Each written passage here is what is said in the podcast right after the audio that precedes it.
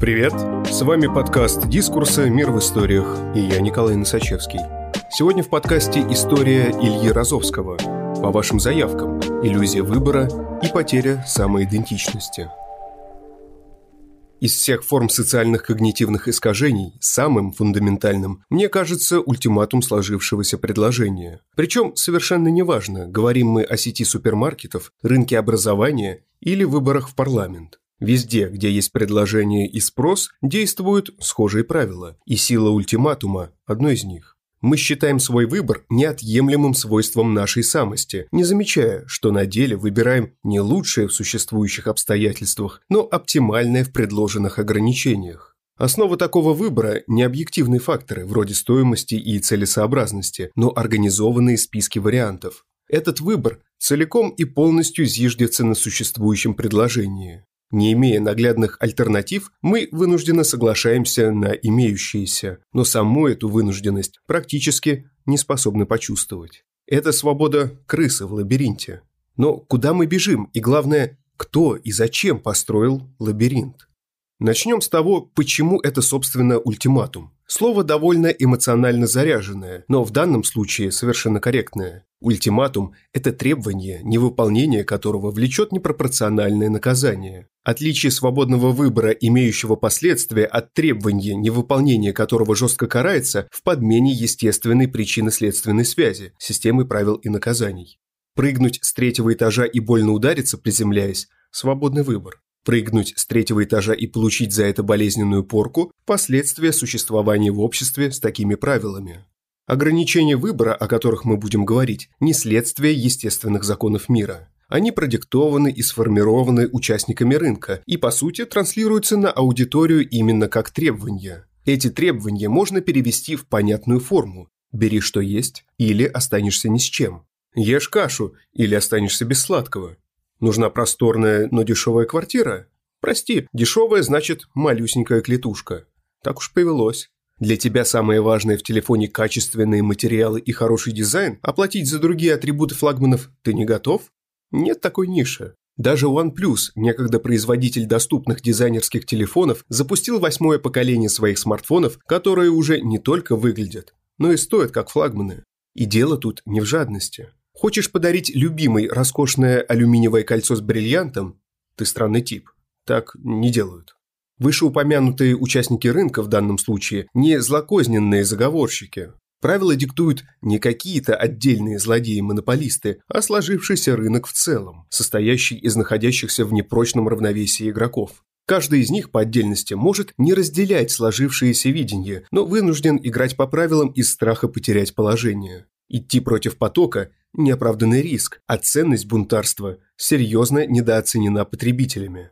Подобный ультиматум, озвученный прямо, был бы крайне неприятен и наверняка вызвал бы потребительский протест. К счастью для производителей, ничего озвучивать и не нужно. Из невкусного, очень невкусного и терпимого мы выбираем терпимое, но называем терпимое вкусным. Более того, если невкусное часто, а терпимое редко, то мы называем терпимое даже не просто вкусным, а очень вкусным. И это естественно. Однако пищевой вкус глубоко зашит в наш организм. У нас даже есть специальные отделы мозга, базальные ядра, которые отвечают за чувство отвращения к невкусной еде. А на уровне вкуса эстетического все куда сложнее. Мы больше не можем пользоваться зашитыми настройками. Мы не живем в естественной среде, где они актуальны. То есть, конечно, как и должно быть свойственно приматам, мы любим деревья, зеленый цвет нас успокаивает, а жить мы предпочитаем в уютных светлых пещерах, но для полноценной жизни этого уже недостаточно. Эстетический вкус – это в чистом виде конструкт, созданное обществом и несуществующая за его пределами сущность. Да, кажется, что нам нравится то, что нравится, потому что мы – это мы, и наш вкус – это свойство нашей личности. Но вкус формируется через насмотренность, наслушанность, напробованность. Среда формирует сознание. Всякая объективность тут практически сведена к нулю и заменена критической рационализацией. Нужно очень постараться, чтобы создать произведение искусства, которое будет физиологически отторгаться человеком, но даже оно может порой оказаться эталоном красоты. Вспомнить хотя бы Сатурна, пожирающего своего сына Гои, или руки противиться ему, Стоунхэма. Впрочем, сегодня уже многие жанры искусства заходят на эту почву, и за примерами далеко ходить не приходится. Современные артовые ужастики, вроде «Солнцестояния» или «Неонового демона», это про идеальную красоту и отвращение сразу. То есть наш воспитанный вкус уже достаточно закрепился, чтобы можно было без всякого риска заходить на некогда тонкий лед красивого, но отвратительного. В самой такой рационализации, позволяющей формировать неприродный вкус, агрессивного навязывания или манипуляции нет.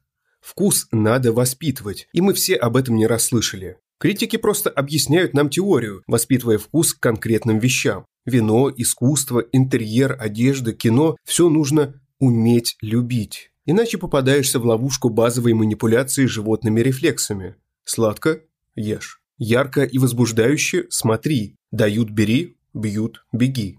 Вкус, не связанный с высшей нервной деятельностью, крайне предсказуем и, что уж по современным меркам, довольно вульгарен.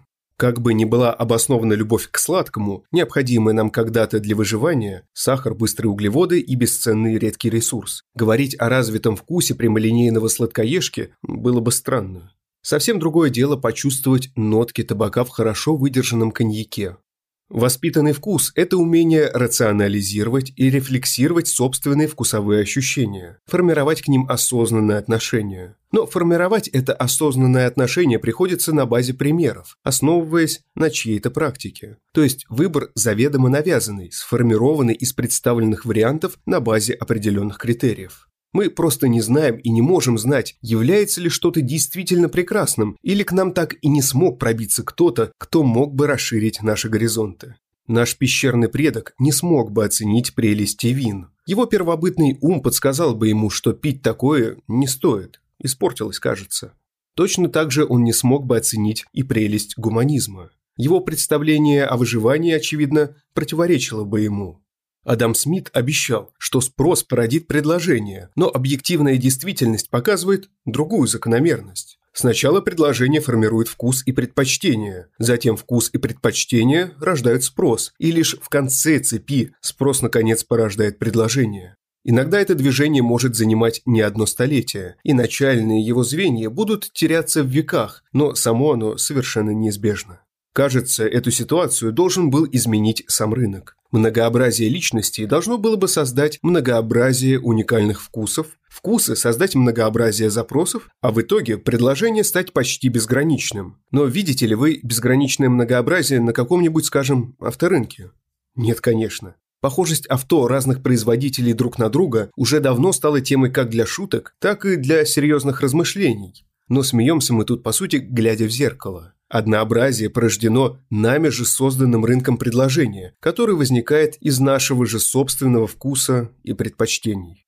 Постепенно устоявшиеся нормы все больше закрепляются. Когда-то они были плодом смелых экспериментов, гипотез и существовавших на тот момент потребностей, но вот уже стали проверенной годами практикой. И неважно, нравится ли это кому-то или есть ли на это какие-то рациональные причины. Затем из проверенной практики они становятся рекомендациями к исполнению. Из рекомендаций – законами и общественным договором. Из общественного договора – моральным императивом.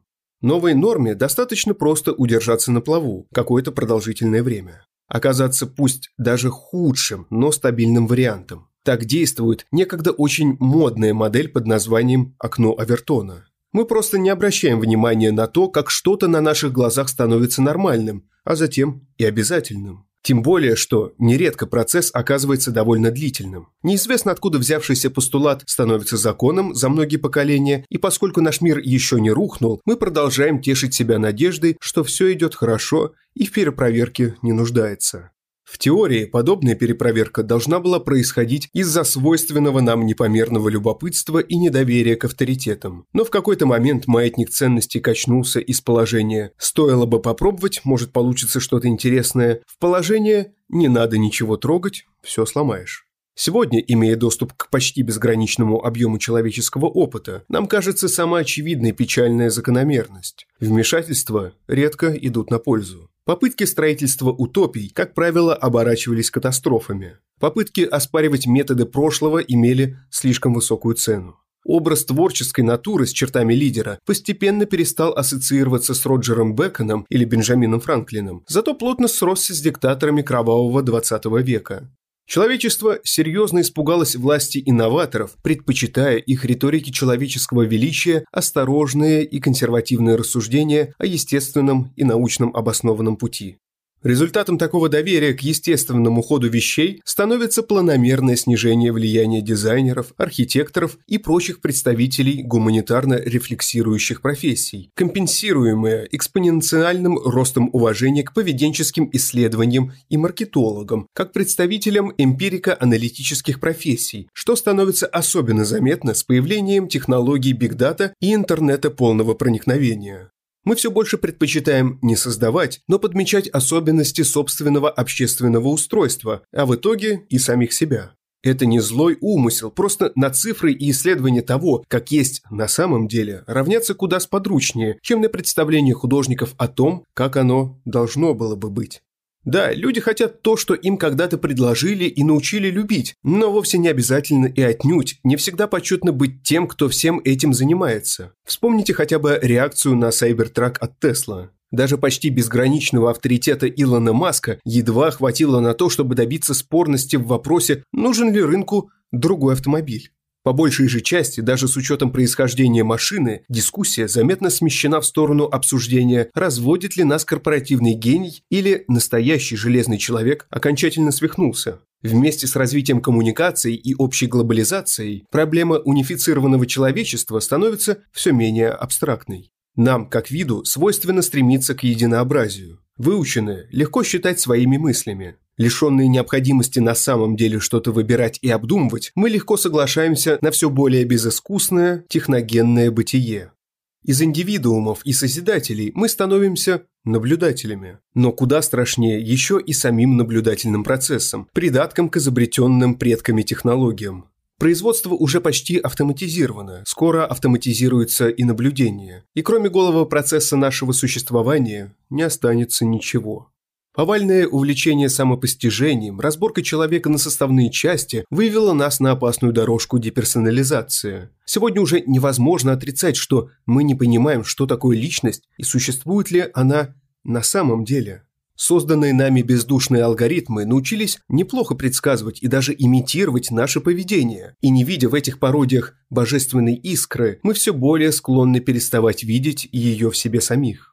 Препарируя собственную природу, мы обнаруживаем в ней занятные естественные механизмы, обобщающие нас с миром за пределами «я». В ходе прогресса мы обретаем трансцендентное понимание реальности, которое все больше становится похоже на кислотный трип. За рациональным скепсисом и абстрагированием от субъективности мы незаметно теряем то, что их создает. Персонализированный, умеренно комфортный полувиртуальный мир постепенно обтачивает нас как камни, превращая в однородную пляжную гальку. А нам самим кажется, что это не нечто новое и жуткое, а всего лишь открытие в науке о человеке, который и так всегда таким был. Но, как сказал Виктор Пелевин в своем Generation P, это не бусины решили, что они люди, а люди, что они бусины. Доминирующая парадигма миропонимания и миропостижения, опираясь на ультиматум сложившегося предложения, формирует в нас групповое диссоциативное расстройство, подсознательное убеждение в нашей неполноценности как индивидов, нашей ограниченности. Тут было бы уместно вспомнить высказывание Марио Ливио о теоремах Гёделя. Из этих теорем не следует, что человеческие способности к познанию так или иначе ограничены. Нет, Теоремы всего лишь показывают слабости и недостатки формальных систем.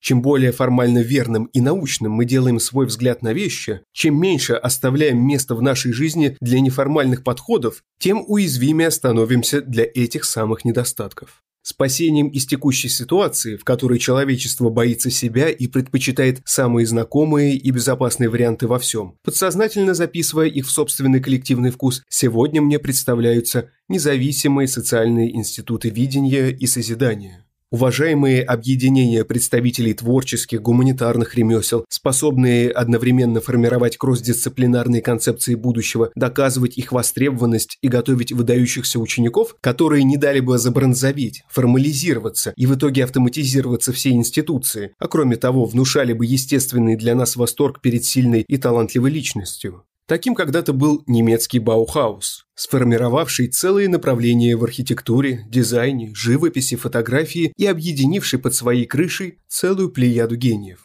На протяжении уже более века они делают нашу жизнь чуть осмысленнее и чуть человечнее. Но одного Баухауса, конечно, мучительно недостаточно. Стойкость его идей сама по себе становится проблемой. И не просто так, именно на основе научных методов этой школы мир приобрел, например, дома-муравейники. Таким институциям нужна конкуренция и сменяемость. Проблема в том, что для возникновения подобных организаций в рыночной экономике нужен реальный спрос, сформулированная потребность. Баухаус не БМВ, он не приспособлен для массового производства легко воспринимаемых товаров, к которому мы все так привыкли со времен индустриальной революции. Товар, производимый Институтом видения и созидания, не автомобили и одежда, а мнение обо всем этом и штучные товары, созданные, чтобы вдохновлять, а не использовать повсеместно. Бесконечно реплицируемые и упрощенные модели уникальных находок таких институтов едва ли не губительнее, чем отсутствие таких инноваций в принципе, но за особое мнение и особые товары кто-то должен платить.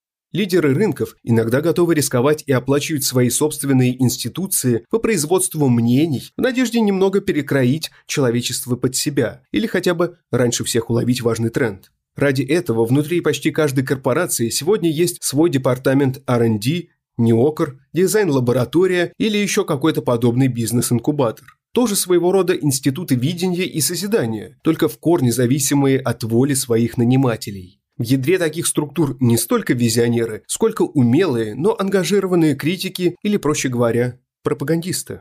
Бывают, конечно, приятные исключения, но для их существования нужна чья-то ответственная воля. Ведь создавать флер прорывного и уникального для веренных продуктов исследования общественного мнения куда как проще и дешевле. Совсем не то, что может помочь преодолеть мрачную антиутопию, хотя внешне и похоже на искомое.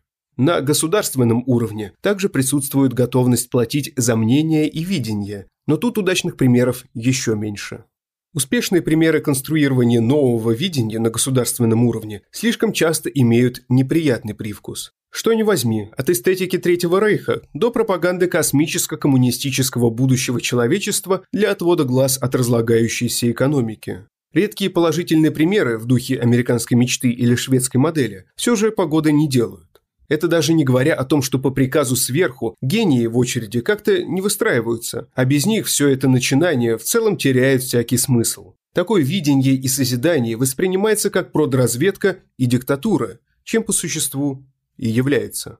Модные дома и журналы когда-то довольно успешно претендовали на роль носителей вкуса и видения. От этого времени нам остались выражения вроде «законодатели мод» и даже, наверное, само слово «мода». Сегодня, однако, и этот сегмент активно монополизируется супергигантами типа LVHM, а значит риск профанации в угоду простоте реализации товаров и предсказуемости спроса тоже растет.